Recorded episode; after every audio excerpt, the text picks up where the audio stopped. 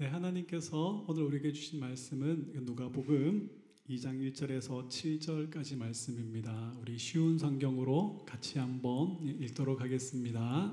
시작. 그때에 아구스토 황제가 내린 칙령에 따라 온 나라가 호적 등록을 하게 되었습니다. 이것은 구레뇨가 시리아의 총독으로 있을 때에 행한 첫 번째 호적 등록이었습니다. 그래서 모든 사람들이 호적을 등록하러 고향으로 가게 되었습니다. 요셉도 다윗 가문의 자손이었으므로 갈릴리 나사렛을 떠나 유대 지방에 있는 다윗의 마을로 갔습니다. 이 마을은 베들레헴이라고 불렀습니다. 그는 약혼한 마리아와 함께 호적을 등록하러 갔습니다. 마리아는 그때에 임신 중이었습니다. 이들이 베들레헴에 있는 동안 아기를 낳을 때가 되었습니다. 마리아는 마국간에서 첫 아들을 낳아 포대기에 싸서 구유에 눕혀 두었습니다. 그것은 여관에 이들이 들어갈 빈방이 없었기 때문입니다. 아멘. 어느덧 성탄이 두 주 앞으로 다가왔습니다. 이는 여관에 머물 곳이 없음이로라 라는 제목으로 하나님의 말씀을 전하겠습니다. 예수님께서 이 땅에 오셨을 때에 로마 황제는 아구스토였습니다. 당시 로마 제국은 막강한 군사력을 힘입어서 그 동으로는 페르시아와 메소포타미아, 서로는 서페인, 남으로는 지중해를 건너서 북아프리카 전역을 정복했습니다. 로마는 이 거대한 국경을 지키기 위해서 많은 군인이 필요했고 막대한 국방비가 필요했습니다. 또한 로마 시민들을 위한 원형 경기장과 같은 복지 시설을 세우기 위해서 많은 건축비도 필요했습니다. 그래서 세금을 거두는 일을 효과적으로 하기 위해서 대대적인 인구 조사를 벌였습니다. 모든 사람들은 고향으로 가서 호적을 등록하게 하였습니다. 요셉과 마리아는 호적을 등록하기 위해서 나사렛에서 베들레헴으로 100, 140여 킬로나 되는 긴 여행길에 올랐습니다. 요셉은 아내가 만삭이었지만 순조롭게 이 일들을 마치고 고향으로 돌아올 수 있을 것이라 생각했습니다. 그런데 요셉과 마리아뿐만 아니라 수많은 사람들이 인구 조사를 위해서 한꺼번에 움직여야 했기 때문에 예루살렘을 오가는 길에 머물며 쉴 수 있는 베들레헴에는 수용할 수 없는 많은 사람들이 몰려들게 되었습니다. 마리아에게 진통이 시작되고 급하게 여관을 찾았지만 여관들마다 사람들로 가득 차 있었습니다. 누구도 무척 가난해 보이는 마리아와 요셉 부부를 반겨주지 않았습니다. 결국 요셉과 마리아는 마국간에서 예산, 예수님을 해산하게 되었습니다. 베들레헴은 실제 이스라엘 지도를 보면 나오지도 않는 작은 마을이라고 합니다. 무화과 나무, 올리브 동산, 포도원이 산 비탈을 덮은 아름답고 작은 마을입니다. 베들레헴은 떡집이라는 뜻입니다. 예수님께서 이 베들레헴에서 태어나신 이유는 사람이 생존하여 살아가는데 떡이 필요하듯이 죄로 인해서 영원한 사망 가운데 던져진 사람에게는 영원한 생명을 주시는 떡이신 예수님이 필요하다는 사실을 우리에게 알려주시기 위함입니다. 베들레헴은 매년 12월 24일이 되면 전 세계 여러 종파의 그리스도인들이 구름대처럼 몰려든다고 합니다. 예루살렘에서 베들레헴 라헬의 무덤을 거쳐서 예수 탄생 교회의 광장으로 모이는 것이 순례자들의 가장 오래된 전통이기 때문입니다. 사진에서 보는 것처럼 예수 탄생 교회는 성지에서 가장 오래된 교회입니다. 콘스탄티누스 황제의 어머니 헬레나가 333년에 기념교회를 지었다가 화재로 손실이 되고 531년에 유스티나우스 대제가 지금의 건물을 완성하였습니다. 이 십자가 모양으로 건축된 예수 탄생 교회는 길이가 무려 52m, 너비가 24m나 됩니다. 하지만 그 출입문은 겨우 1.2m에 불과합니다. 한 사람이 몸을 숙이고 겨우 지나갈 수 있는 크기입니다. 이 문이 낮고 좁아서 겸손의 문 혹은 좁은 문이라고도 불립니다. 사실 이 출입구를 작게 만든 이유는 12세기 십자군 시대에 외부로부터 침략자들이 말을 타고 들어오는 것을 막기 위해서였습니다. 침략자들을 막기 위해서 입구를 좁게 만들었지만 우리에게 주는 영적인 의미가 있는 것 같습니다. 예수님은 이 땅에 오신 하나님의 아들이시며 하늘과 땅의 왕이십니다. 자신의 신분이나 지위가 어떠하든지 마땅히 그분 앞에 우리는 무릎을 꿇어야만 합니다. 오늘 이 예배를 통해서 하나님의 아들이시며 하늘과 땅의 왕으로 오신 예수님께 무릎 꿇고 그분을 높여드리는 예배가 드려지기를 축복합니다. 예수님의 베들레헴 탄생은 예수님이 오시기 500년 전 미가라는 선제를 통해서 예언된 것입니다. 미가서 5장 2절을 우리 같이 한번 읽겠습니다. 시작. 그러나 너 베들레헴 에브라다야 너는 유다 족속들 가운데 가장 작은 마을이지만 내게서 이스라엘을 다스릴 지도자가 나를 위해 나올 것이다. 그는 아주 먼 옛날, 멀고 먼 옛날로부터 온다. 아멘. 하나님은 예수님이 영원한 생명을 주시는 떡이심을 알려주시기 위해서 예수님께서 베들레헴에 태어나실 것을 선지자들을 통하여 미리 알려주셨습니다. 그리고 이 일을 성취시키기 위해서 로마 황제의 인구조사를 사용하신 것입니다. 로마 황제는 자신의 힘을 과시하기 위해서 혹은 자기의 나라를 든든하게 하기 위해서 인구조사를 벌였지만 하나님은 바로 이 일을 통해서도 당신의 구원 계획을 차질 없이 완성해 내십니다. 우리의 구원을 위해서 하나님께서 행하시는 이 지혜로운 일을 보십시오. 하나님은 놀랍고 지혜로우신 분이십니다. 능치 못할 일이 없으신 전능하신 분이십니다. 약속하신 것을 반드시 이루시는 언약의 신실하신 분이십니다. 우리가 우리의 삶을 기꺼이 하나님께 맡기고 기뻐하고 기도하고 감사할 수 있는 것은 하나님은 지혜로우신 분이시며 전능하신 분이시며 신실하신 분이시기 때문입니다. 우리를 위해 아들을 자신을 내어 주신 하나님을 높여 예배함이 우리의 기쁨인 줄 믿습니다. 하나님의 자녀로 그의 기르시는 양으로 살아가는 것이 우리의 행복입니다. 하나님의 아들이시며 하늘과 땅의 창조주이시며 참된 주인 되신 예수님께서 이 땅에 오셨습니다. 세상에서 가장 웅장하고 화려한 왕궁이라도 예수님이 태어나시는 장소로 부족할 것입니다.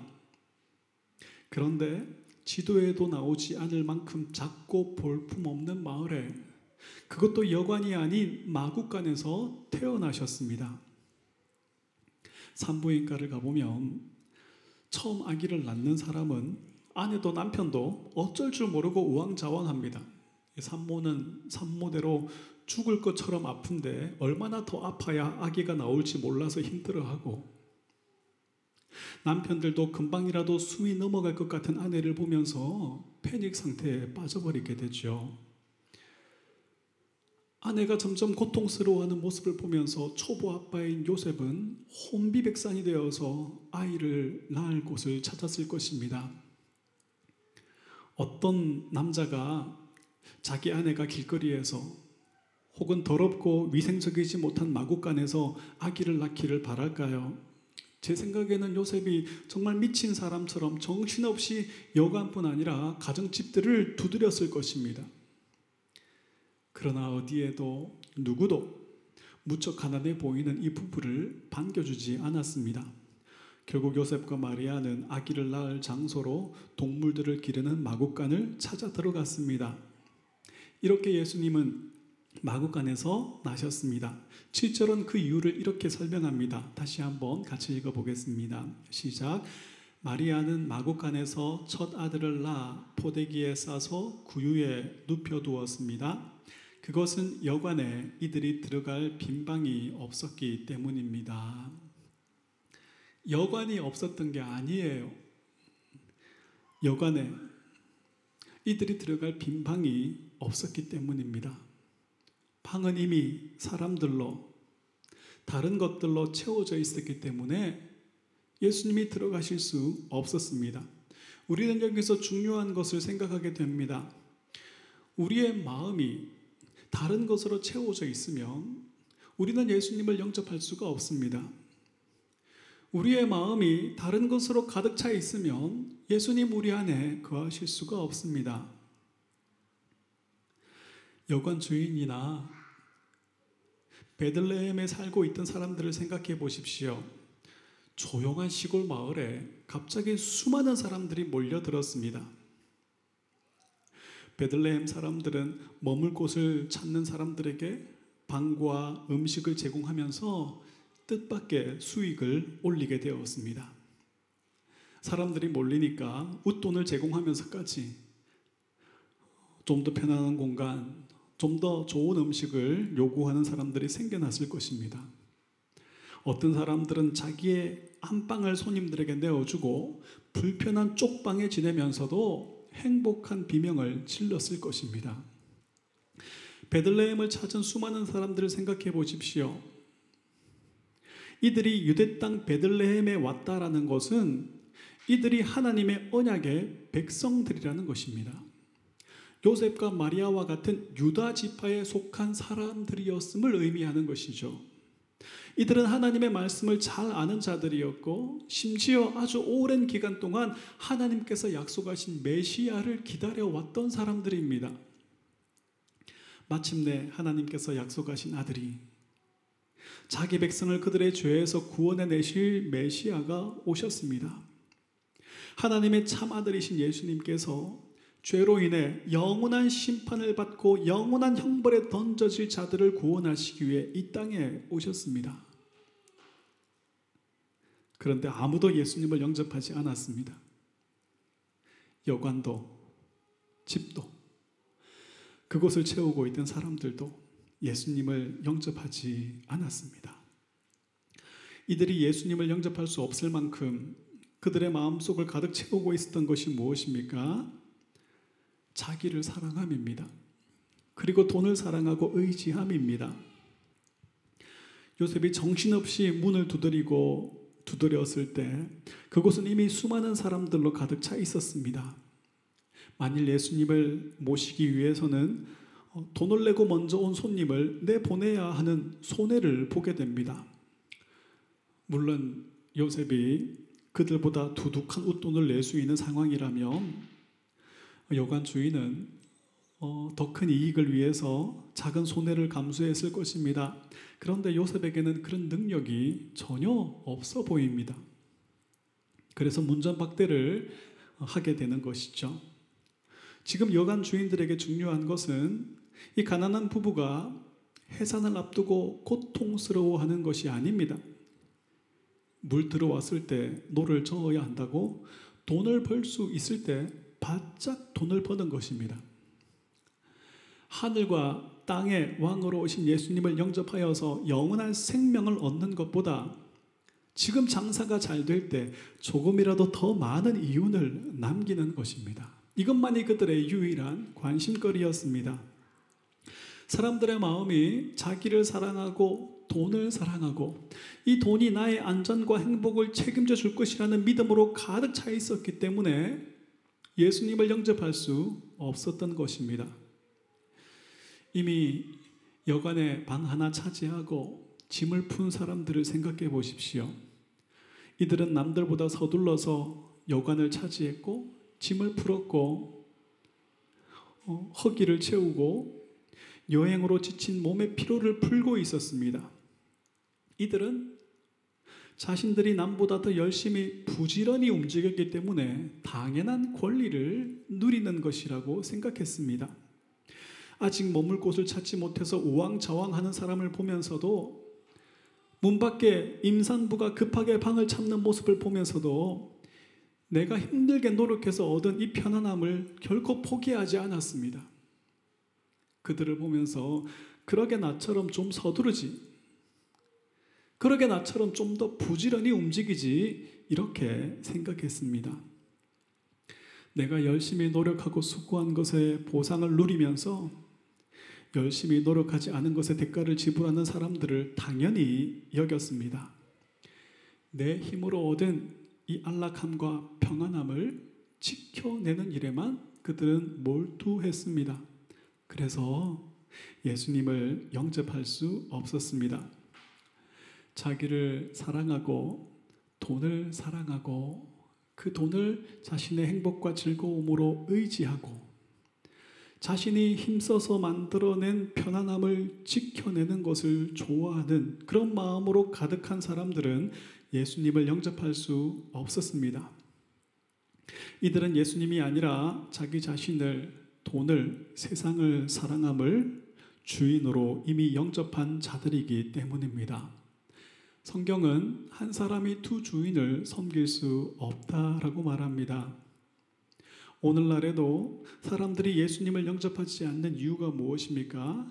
첫 번째는 세상을 사랑하는 마음, 자기를 사랑하는 마음, 돈을 사랑하는 마음, 그 돈을 의지하는 마음이 가득 차 있기 때문입니다. 자신이 힘들게 만들어낸 이 평안과 즐거움을 빼앗기지 않으려는 마음으로 가득하기 때문입니다. 이들에게 예수님을 믿는 것은 내가 이미 얻은 것을 버리고 포기해야 되는 일이기 때문이에요. 교회를 출석하는 많은 사람들도 하나님의 말씀이 나에게 손해가 되지 않을 만큼만 순종을 하기 좋아합니다. 교회를 출석하면서도 제일 듣기 싫어하는 설교가 헌금 설교라고 하네요. 그 다음이 지옥 설교, 그 다음이 헌신 제자도 이런 설교라고 합니다. 어떤 설교를 좋아할까요? 복 받을 거다. 문제가 해결되고 잘 될 거다. 이런 약속의 설교입니다. 사람들은 헌금 설교하는 목사를 돈만 밝히는 목사라고 비난합니다. 심지어는 헌금 설교 듣기 싫어서 교회를 옮기기도 합니다. 그래서 목사들은 성도들 눈치 보느라 헌금에 대한 성경의 가르침에 대해서 침묵합니다. 하나님의 심판에 대해서도 침묵합니다. 사람들이 부담 가지지 않도록 뭐 회개나 헌신에 대해서도 침묵합니다. 그런데 여러분 조금만 더 생각해 보십시다.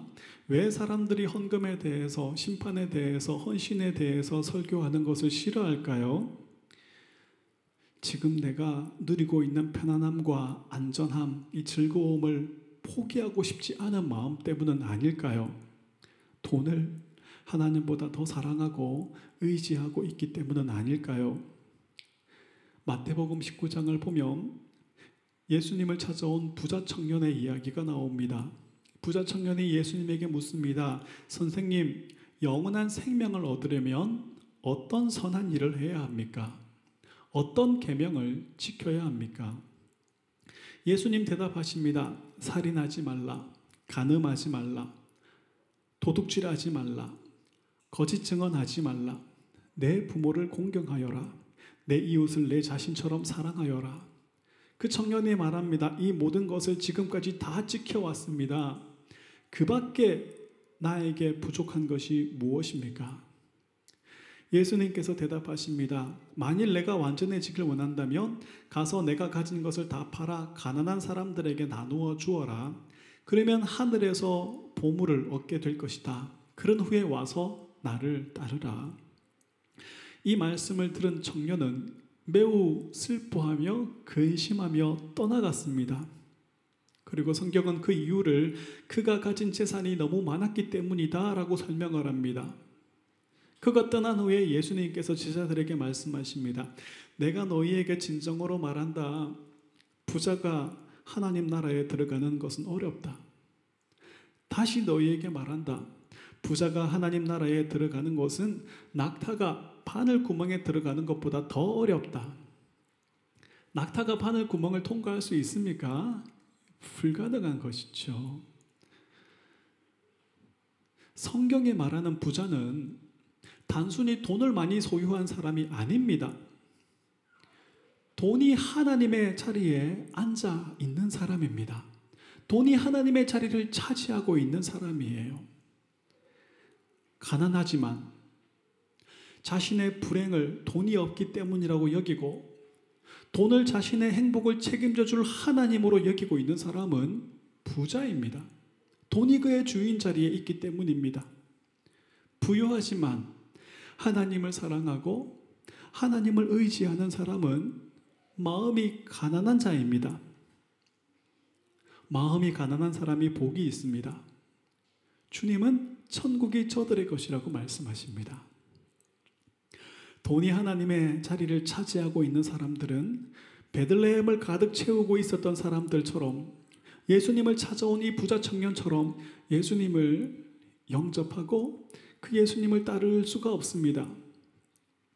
돈이 자신의 안전과 행복을 책임져 주고 보장해 줄 것이라고 굳게 믿는 사람들은 하나님을 안전과 행복을 책임져 주고 보장해 주는 분으로 믿고 그 말씀에 순종할 수가 없습니다.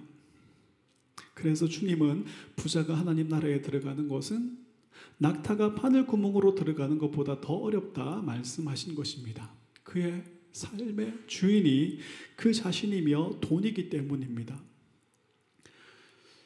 우리도 살다 보면 돈만 있으면 나의 이 문제가 다 해결될 텐데 라고 생각되어질 때가 있습니다.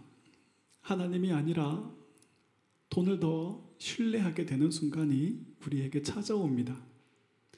내가 힘쓰고 애써서 지금 누리고 있는 것을 잃고 싶지 않고 지켜내고 싶은 마음이 생길 때가 있습니다. 지금보다 더 많은 돈을 벌어서 실컷 나를 즐겁게 하고 그 돈으로 나의 미래를 보장받고 싶은 마음이 있습니다. 그래서 많은 사람들이 돈을 벌면 벌수록 삶의 우선순위가 바뀌어 버립니다. 어떤 사람은 좋은 직장을 얻고 나서 삶의 우선순위가 바뀌어 버립니다. 어떤 사람은 결혼을 하고 자녀를 낳으면서 삶의 우선순위가 바뀌어 버립니다. 그래서 결국 예수님의 말씀에 순종하기보다는 내가 힘들게 노력해서 얻은 것을 지켜내는 선택을 할 때가 더 많이 생기게 됩니다.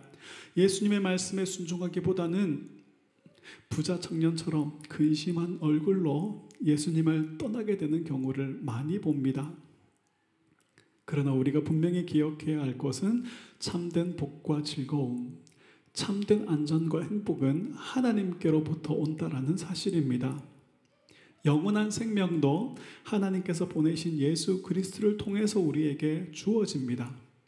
자기를 사랑함, 돈을 사랑하고 의지함으로 채워진 우리의 마음을 비워내고 예수님을 참된 왕이시며 주인으로 영접하여 살아가는 즐거움이 여러분에게 있기를 주님 이름으로 축복합니다. 오늘날에도 사람들이 예수님을 영접하지 않는 두 번째 이유가 무엇입니까?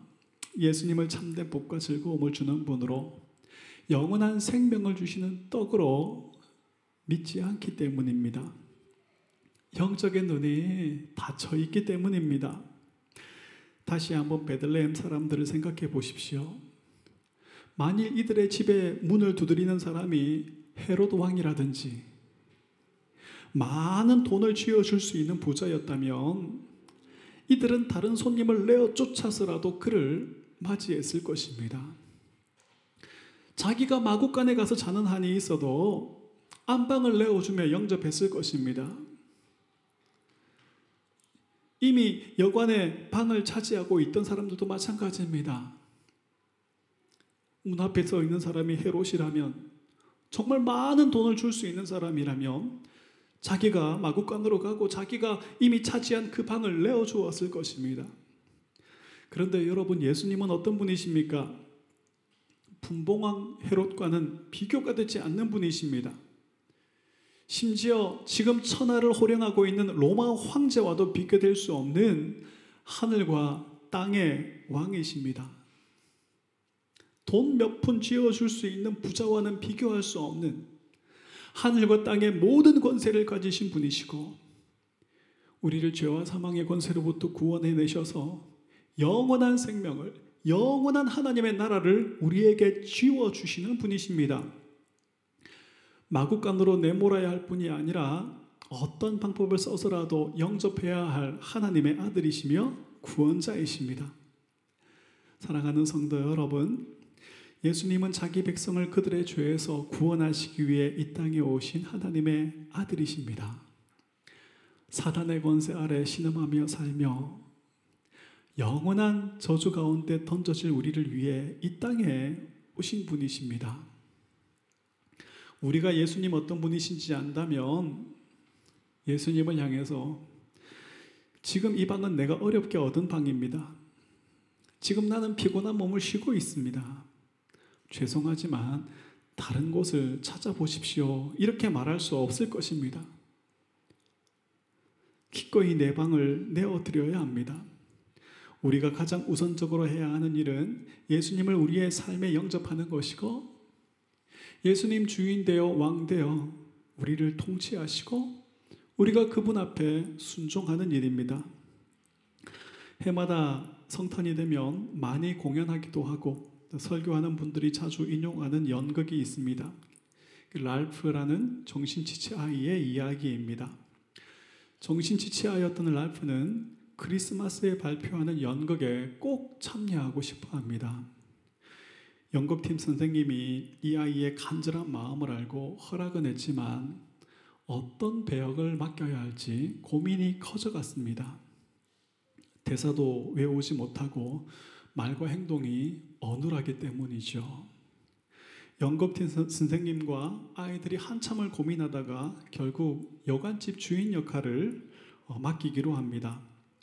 요셉과 마리아가 문을 두드릴 때 문을 열고 방 없어요. 한마디만 하면 되기 때문이죠. 나중에는 한마디 대사로 끝나면 너무 상처받을까봐 요셉이 다시 한번 부탁하면 방 없어요. 한 번 더 대사를 할 수 있도록 내용을 약간 바꾸기까지 했습니다. 랄프는 방 없어요 이 한마디 제대로 못해서 친구들에게 핀잔을 받습니다. 선생님은 랄프가 친구들에게 핀잔을 받지 않도록 계속해서 연습을 시켰습니다. 랄프도 열심히 연습을 해서 자신의 역할을 잘 해낼 수 있도록 준비를 했습니다. 드디어 크리스마스 연극에 막이 올랐습니다. 요셉과 마리아가 문을 두드리자 랄프가 연습한 대로 매몰차게 방 없어요 라고 첫 번째 대사를 했습니다. 그러나 요셉이 제 아내가 임신 중인데 어떻게 안 될까요? 라고 부탁하자 랄프는 연습 때와는 달리 한참을 망설이다가 조그만 목소리로 방 없어요 라고 말합니다.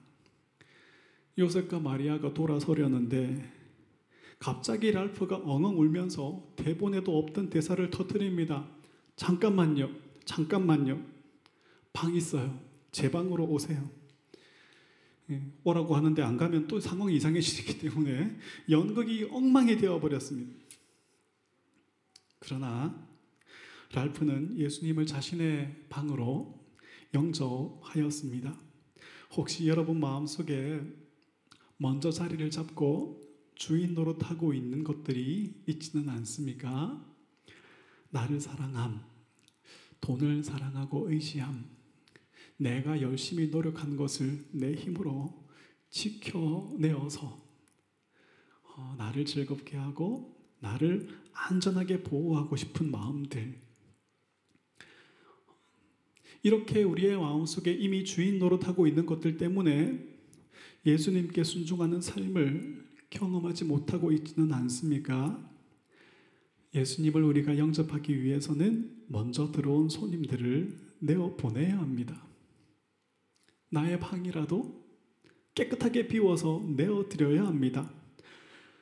그러나 여러분, 존귀하신 예수님은 이미 들어와 있는 손님을 내보내서라도 혹은 내 방을 비워서라도 영접해야만 하는 분이십니다.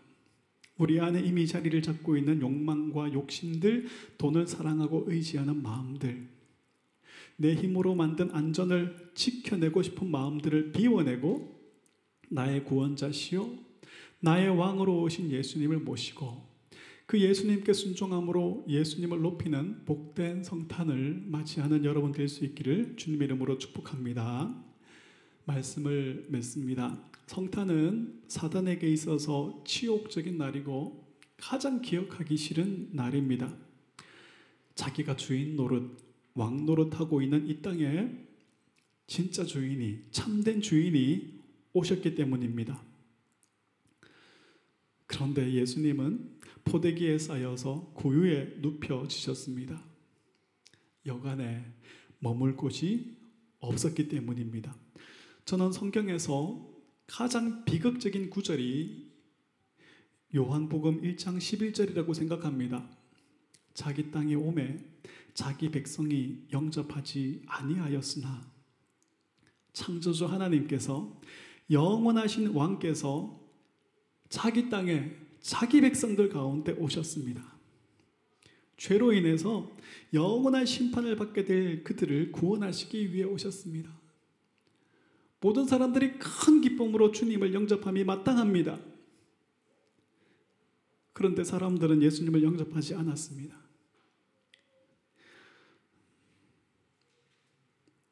자기를 사랑하고 돈을 사랑하고 의지하는 마음으로 가득 채워져 있었기 때문입니다. 내 힘으로 만든 이 안전함을 지켜내는 일에만 급급했기 때문입니다. 2000년이 지난 지금도 사람들은 여전히 자신을 사랑하고 돈을 사랑합니다. 성탄의 의미를 알려주어도 복음을 전해주어도 예수님을 영접하며 예수님을 높이지 않습니다. 성탄이라고 쇼핑센터마다 여관마다 술집마다 휴양지마다 사람들이 가득하지만 저마다 자신을 즐겁게 하고 자신을 만족시키기 위해 분주함으로만 가득합니다. 이것만큼 큰 비극은 없습니다. 그러나 요한복음 1장 11절 이어서 나오는 12절은 얼마나 우리에게 큰 은혜가 되는지 모릅니다. 같이 한번 읽어보겠습니다. 시작. 영접하는 자, 곧 그 이름을 믿는 자들에게는 하나님의 자녀가 되는 권세를 주셨으니, 아멘. 영접하는 자, 곧 그 이름을 믿는 자들은 영원한 생명을 얻습니다. 하나님의 자녀가 되는 권세, 하나님의 자녀로 살아가는 복과 즐거움을 얻습니다. 여러분 성탄입니다. 이는 여관에 있을 곳이 없음이라 주님께서 자기 땅에 자기 백성 가운데 왔지만 그들이 영접하지 아니하였더라. 이 비극이 끝나버리고 영접하는 자, 곧 그 이름을 믿는 자들에게는 하나님의 자녀가 되는 권세를 주셨으니 이 크고 놀라운 복과 즐거움으로 가득한 성탄 되기를 축복합니다.